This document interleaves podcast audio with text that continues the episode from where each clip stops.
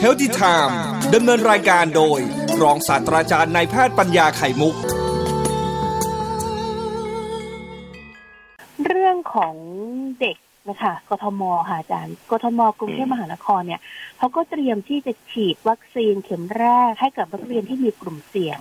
แล้วเขาก็ไปสำรวจมานะคะ อาจารย์กลุ่มเสี่ยงเนี่ย เห็นน้ำหนักตัวแล้วก็ตกใจ คนที่มีภาวะกลุ่มเสี่ยงในเด็กนักเรียนนะคะ อาจารย์ 12ถึง13ปีน้ำหนัก70กิโลอายุ13ถึง15ปีน้ำหนัก80กิโลแล้วก็อายุ15ถึง18ปีน้ำหนัก90กิโลนะคะ นี่คือกลุ่มเสี่ยงของน้ำหนักที่ภาวะน้ำหนักเกินของเด็กนักเรียน แล้วก็มีเจ็ดกลุ่มโรคนะคะก็ไปสำรวจมาก่อนหน้านี้ คือมีโรคอ้วน ภาวะการหยุดหายใจในขณะรับ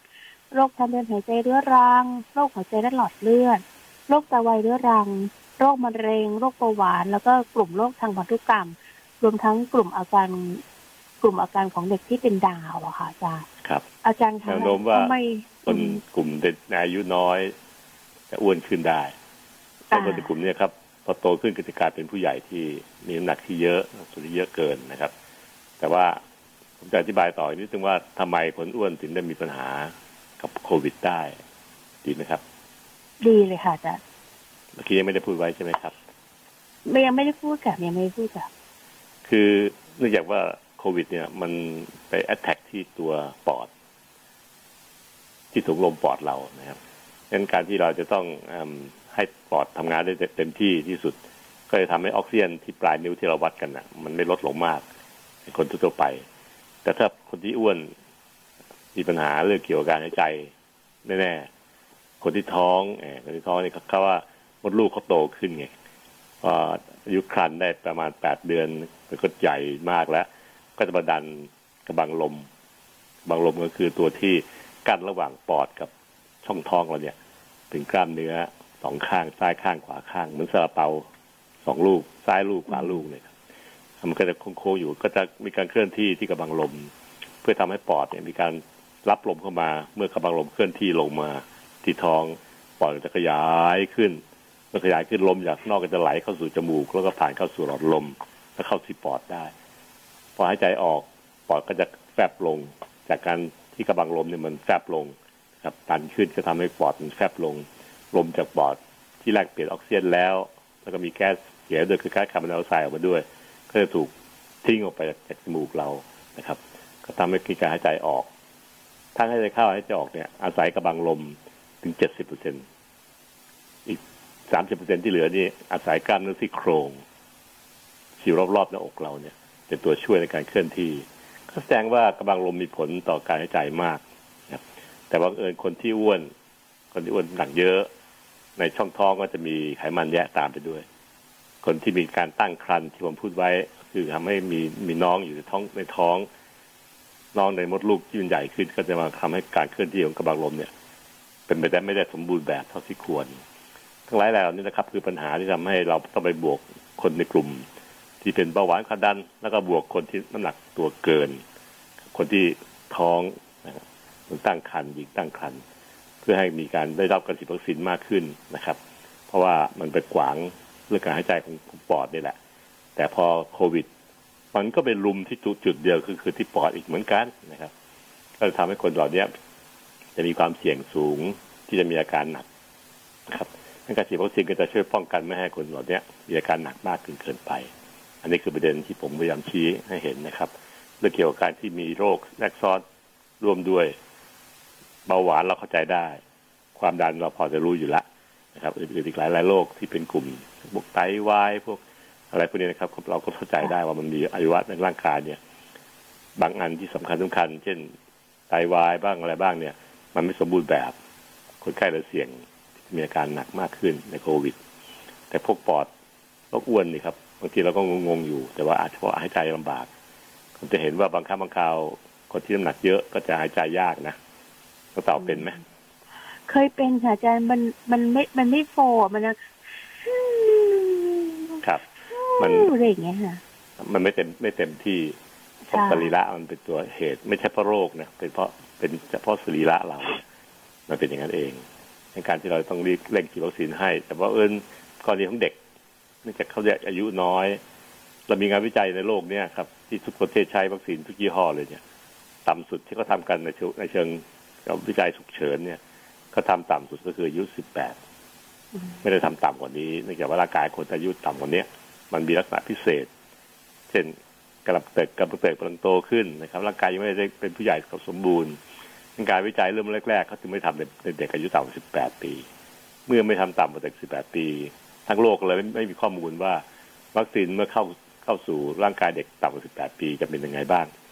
ทุกยี่ห้อเลยครับจะเป็นซิโนแวคจะเป็นแอสตราเซเนกาเป็นไฟเซอร์โมเดอร์นาต่างก็ยังไม่มีความรู้เท่านั้นแต่ก่อนนี้นะครับตอนหลังเนี่ยประเทศบางหลายประเทศที่มีการถูกรุกด้วยโรคมากขึ้น เช่น ในสหรัฐอเมริกา ในฝรั่งเศสในหลายประเทศที่เขาก็ลอง ทำวิจัยนะครับโดยฉีดเด็กที่อายุน้อย แล้วพอ present ออกมาในในที่ที่ประชุมของ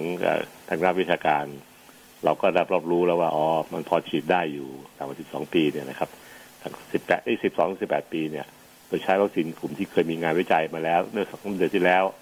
ก็คือไฟเซอร์นะครับที่มีข้อมูลแล้ว การที่แพทย์จะมาฉีดให้เนี่ยก็จะไม่ได้แบบมั่วๆหรือคิดเอาเองมันมีข้อมูลทางการวิชาการยืนยันให้แล้วละว่าฉีดได้ในอายุต่ำ กว่า18ปี แต่เขาครับทดลองแค่12ปี6 6ปีตั้งแต่10 12ถึง18ปีเนี่ยทำวิจัยมาละฉีดละว่าปลอดภัยได้ ไม่มีไม่ค่อยมีปัญหาแทรกซ้อนมากมายนัก ประเทศอื่นก็เลยเริ่มใช้ตามนะไทยก็เหมือนกันครับ เราได้วัคซีนไฟเซอร์มาพอดีเลยก็เลยจะได้ฉีดให้กับเด็ก อีกอันนึงคือข้อมูลว่าสายพันธุ์เดลต้ากลายพันธุ์เนี่ยครับ มันการระบาดในคนอายุน้อยมากขึ้น อ่าอันนี้ก็คือสิ่งที่เป็นเป็นประเด็น เมื่อมันระบาดในคนอายุน้อยมากขึ้น เราก็เลยมุ่งมาฉีดวัคซีนให้คนอายุน้อยเพิ่มขึ้นดังนั้นในช่วงหลังๆนี่ครับสองเดือนหลังเนี่ยจะเห็นเลยครับว่าข้อมูลที่เราเพิ่มขึ้นจาก 608 ทั่วไป 60 ก็คืออายุ 60 ปีขึ้นไป แล้วก็ 8 โรคที่ที่ปีประจำอยู่ครับก็คือเพิ่มคนที่ตั้งครรภ์กับคนที่อายุน้อย 12 ถึง 18 ปีให้วัคซีนได้ด้วยนะครับ ก็เพื่อป้องกันคนให้กว้างขึ้น คุณจะได้มีอาการติดเชื้อติดโรคและเป็นอาการน้อยลงตามไปนะครับ ในการกระจายวัคซีนจึงมีความหวังที่สำคัญมากจะช่วยให้โรคโรคโรคนี้ครับ มันไม่ระบาดรุนแรงมาก ถึงเป็นแล้วก็ไม่ทำให้เกิดอาการหนักมากจนเกินไป เป้าหมายคือลดอัตราการใช้ไอซียูลดอัตราการตายของคนในแต่ละประเทศลงนะครับ เพื่อให้ทุกอย่างมันสามารถจะเดินต่อไปได้พิฉะนั้นแล้วมันก็จะเสียหายตามไปคือระบบแพทย์ระบบสาธารณสุขเนี่ย มันจะไปได้ยาก เพราะคนไข้เยอะเกินไป ก็เพิ่มมีปัญหามาก คุณภาพจะต่ำลง อัตราการเสียชีวิตก็จะสูงเพิ่มสูงขึ้นเป็นธรรมดานะครับนี่คำอธิบายว่าทำไมวัคซีนแรกๆ ถึงไม่ยอมฉีดให้คนอายุต่ำกว่า 18 ปี อธิบายว่าทำไมปัจจุบันนี้กลับมาฉีดให้คนอายุ 12 ถึง 18 ปี เพราะมีข้อมูลในประเทศที่ทำการทดลองแล้วเช่นอเมริกาเป็นตัวอย่างนะครับ แล้วก็ทำไมต้องเอา คนที่ท้องตั้งครรภ์มาฉีดวัคซีนเยอะๆด้วยแล้วทำไมคนที่ท้องนั้นก่อน 12 เดือนสัปดาห์แรกตั้งครรภ์เล็ก ๆ ตอนท้องก่อน2สัปดาห์ ถึงไม่ยอมฉีดวัคซีนให้คนเหล่านี้ เหตุผลก็เพราะว่าก่อน 12 สัปดาห์นั้น น้องที่ในท้องเนี่ยกำลังพัฒนาอวัยวะต่างๆ ให้มีครบนะครับเช่นมีนิ้ว มีมือ มีแขน มีตา มีจมูก มีปาก แล้วก็มีหัวใจ มีตับต่าง พัฒนาขึ้นในสามเดือนแรก12สัปดาห์แรกทั้งสิ้นนะครับ ของการตั้งครรภ์พอพ้น12สัปดาห์แล้วเนี่ยเด็กทุกคนในท้องแม่เนี่ยจะมีทุกอย่างครบละเพียงแต่มันยังเล็กอยู่ตับก็เล็ก ๆ หัวใจน้อยๆปากเล็กๆนะครับ แขนเล็ก ๆ นิ้วเล็ก ๆ รอการเติบโตขึ้นอีกหกเดือน จากเดือนที่สามเดือนที่สี่ห้าหกเจ็ดแปดเก้าอีกหกเดือน โตเต็มที่มือก็ใหญ่ขึ้นนิ้วก็จับนู่นนี่ได้ นั่นในท้องแม่เด็กพัฒนาตัวเองใช้เวลาสามเดือนแรกเท่านั้นเอง ที่จะมีอวัยวะที่อย่างครบนะครับ มีสมองมีหัวใจมีครบหกเดือนหลัง เป็นช่วงที่ทำให้มันเติบโตขึ้น ใช้งานได้เป็นปกติ พร้อมที่จะรอคลอดจากท้องแม่ออกมา เป็นทารกนะครับ นี่คือสิ่งที่ผมคิดว่าเมื่อเรารู้แล้วสับสิบสองสัปดาห์แรกเราจึงไม่ฉีดวัคซีนถ้าไปรบกวน อาจจะมีการรบกวนได้เราไม่รู้ ว่ามีการสร้างนิ้วสร้างตับสร้างปากไม่สมบูรณ์แบบได้ จึงไม่ฉีดให้คนท้องก่อน 12สองสัปดาห์ อันที่คำอธิบายนะครับ อื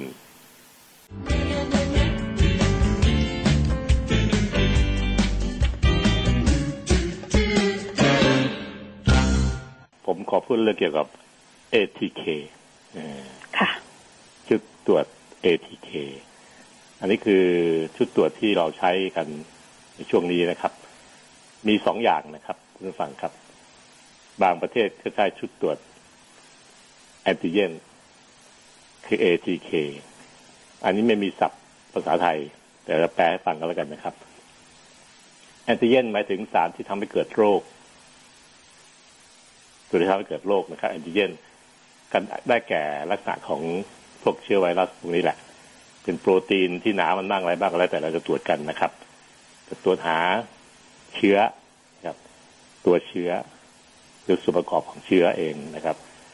อีกอันนึงก็คือแอนติบอดีแอนติบอดีนี่ต่างกันนะครับ แอนติเจนแอนติบอดีแอนติเจนคือตัวที่เราใช้เป็น ATK แอนติเจนนะครับ แต่ถ้าแอนติบอดีคือภูมิคุ้มกันที่เกิดขึ้นในร่างกาย อันนี้คือตรวจหาว่าติดเชื้อมาแล้วแล้วร่างกายสร้างภูมิขึ้นมาในกระแสเลือดเราแล้ว นะครับ ต่างกันนะครับ ตรวจเชื้อคือหาตัวเชื้อว่ามีในมีส่วนประกอบมันอยู่ในในจมูกเราหรือเปล่า ส่วนตรวจแอนติบอดีนั้นตรวจจากในเลือดเป็นส่วนใหญ่นะครับฉะนั้นท่านต้องเข้าใจให้ได้ว่ามันต่างกัน แต่ที่ที่ส่วนสุขแนะนำให้ใช้ปัจจุบันนี้คือแอนติเจนนะครับ ที่ย่อย่อเป็นตัว ATK ATK คือแอนติเจนตัว A นะครับ T ก็คือเทสนะครับ แล้วก็ K คือคิดคิดคือชุดชุดเล็กๆแค่ประกอบในการตรวจ ATK จะเป็นชุดตรวจแอนติเจนตรวจหาตัวเชื้อตรวจหาส่วนประกอบของเชื้อเองนะครับ ซึ่งก็คือเชื้อไวรัสโคโรนานั่นเองอ่าก็คือตัวที่เป็นโควิดนะครับ ATK ปัจจุบันนี้เราก็แนะนำให้ใช้ตรวจกันในพื้นที่เพราะมันสามารถทำเองได้เมื่อท่านมีอาการที่น่าสงสัยครับ เป็นหวัดไอ มีไข้ตัวรุมๆพวกนี้ครับ ก็มาตรวจได้ว่ามันใช่หรือเปล่า เพราะปัญหาตั้งแต่แล้วมานี่ครับหนึ่งปีที่ผ่านมาเนี่ย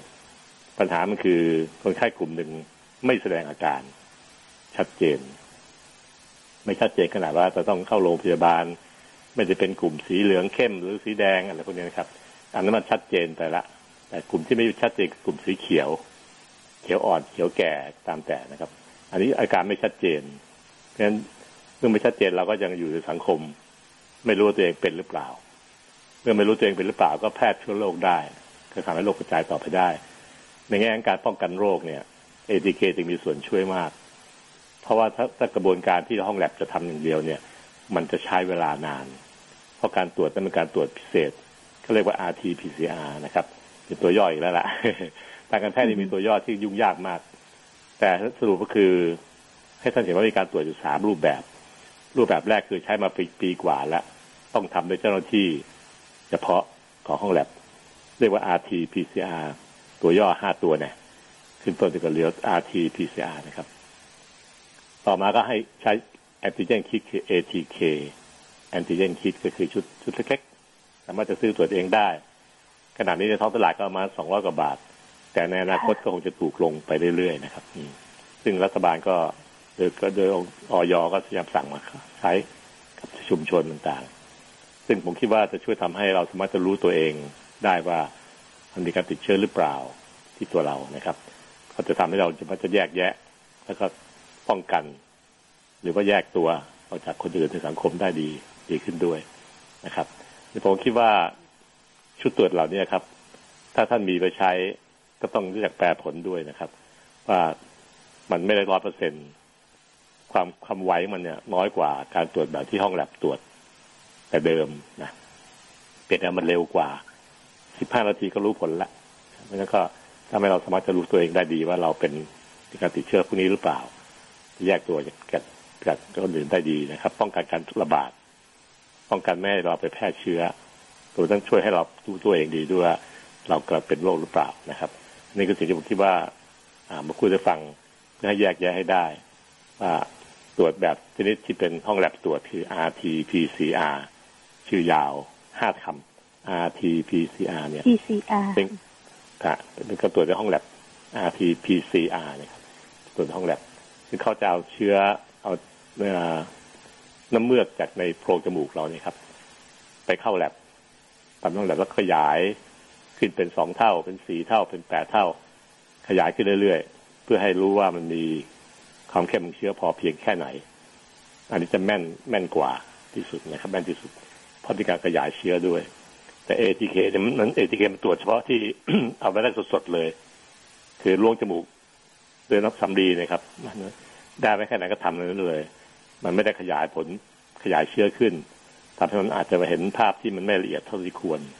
นะครับแค่นั้นเองนะครับเพียงแต่ว่าถ้าเกิดว่าได้ผลออกมาแล้วเนี่ย เราก็ต้องแปลผลให้เป็นก็คือ ถ้าผลบวก ก็แสดงว่ามีการติดเชื้อนะครับอาจจะต้องทำ RT-PCR ต่อไป แต่ถ้าผลลบแต่มีอาการสงสัยหรือท่านเสี่ยงอยู่ในกลุ่มเสี่ยงใกล้ชิดที่จะได้ใกล้ชิดกับคนที่เป็นโรคแล้วเนี่ยครับต้องตรวจซ้ำในสามถึงห้าวันจากจากครั้งแรกที่ตรวจแล้วเป็นลบเพื่อยืนยืนยันผลอีกครั้งหนึ่งนะครับเนื่องจากว่าวันที่ตรวจครั้งแรกอาจจะยังเป็นวันที่ยังไม่มีเชื้อมากพอก็ได้ จึงต้องรอตรวจครั้งที่สองกรณีของได้ผลลบนะครับ ผลลบตรวจครั้งที่สองอีกทีอีกสามวันถึงห้าวันก็จะชัวร์มากขึ้น อันนี้คือสิ่งที่ผมพยายามเล่าให้ฟัง เพราะขณะนี้เนี่ยเราก็ยังไม่ไม่ได้มีใช้กันมากมายพอเพียงนะครับ มีใช้เฉพาะเจ้าหน้าที่นั่นเองแต่ประชาชนทั่วไปก็ยังคงมีใช้กันบ้างแล้วละตามบ้านนะครับ แต่ก็อาจจะต้องแปลผลค่อยๆแปลผลไป คุ้นเคยกันไปแล้วผมเชื่อว่า เราต้องอยู่กับ ATK ไปอีกยาวนาน เนื่องจากว่าตัวเลขจากที่สังเกตดูเดือนกว่าที่ผ่านมาเนี่ย มันไม่ลงง่ายๆถ้าตัวเดลต้าเนี่ยนะครับ ไม่ลดลงง่ายๆ มันกันขึงอยู่ที่ประมาณนั่นหมื่นกว่าบาทหมื่นกว่าคน ก็แสดงว่ามีการแพร่กระจายเชื้ออยู่ในสังคมอยู่เสมอ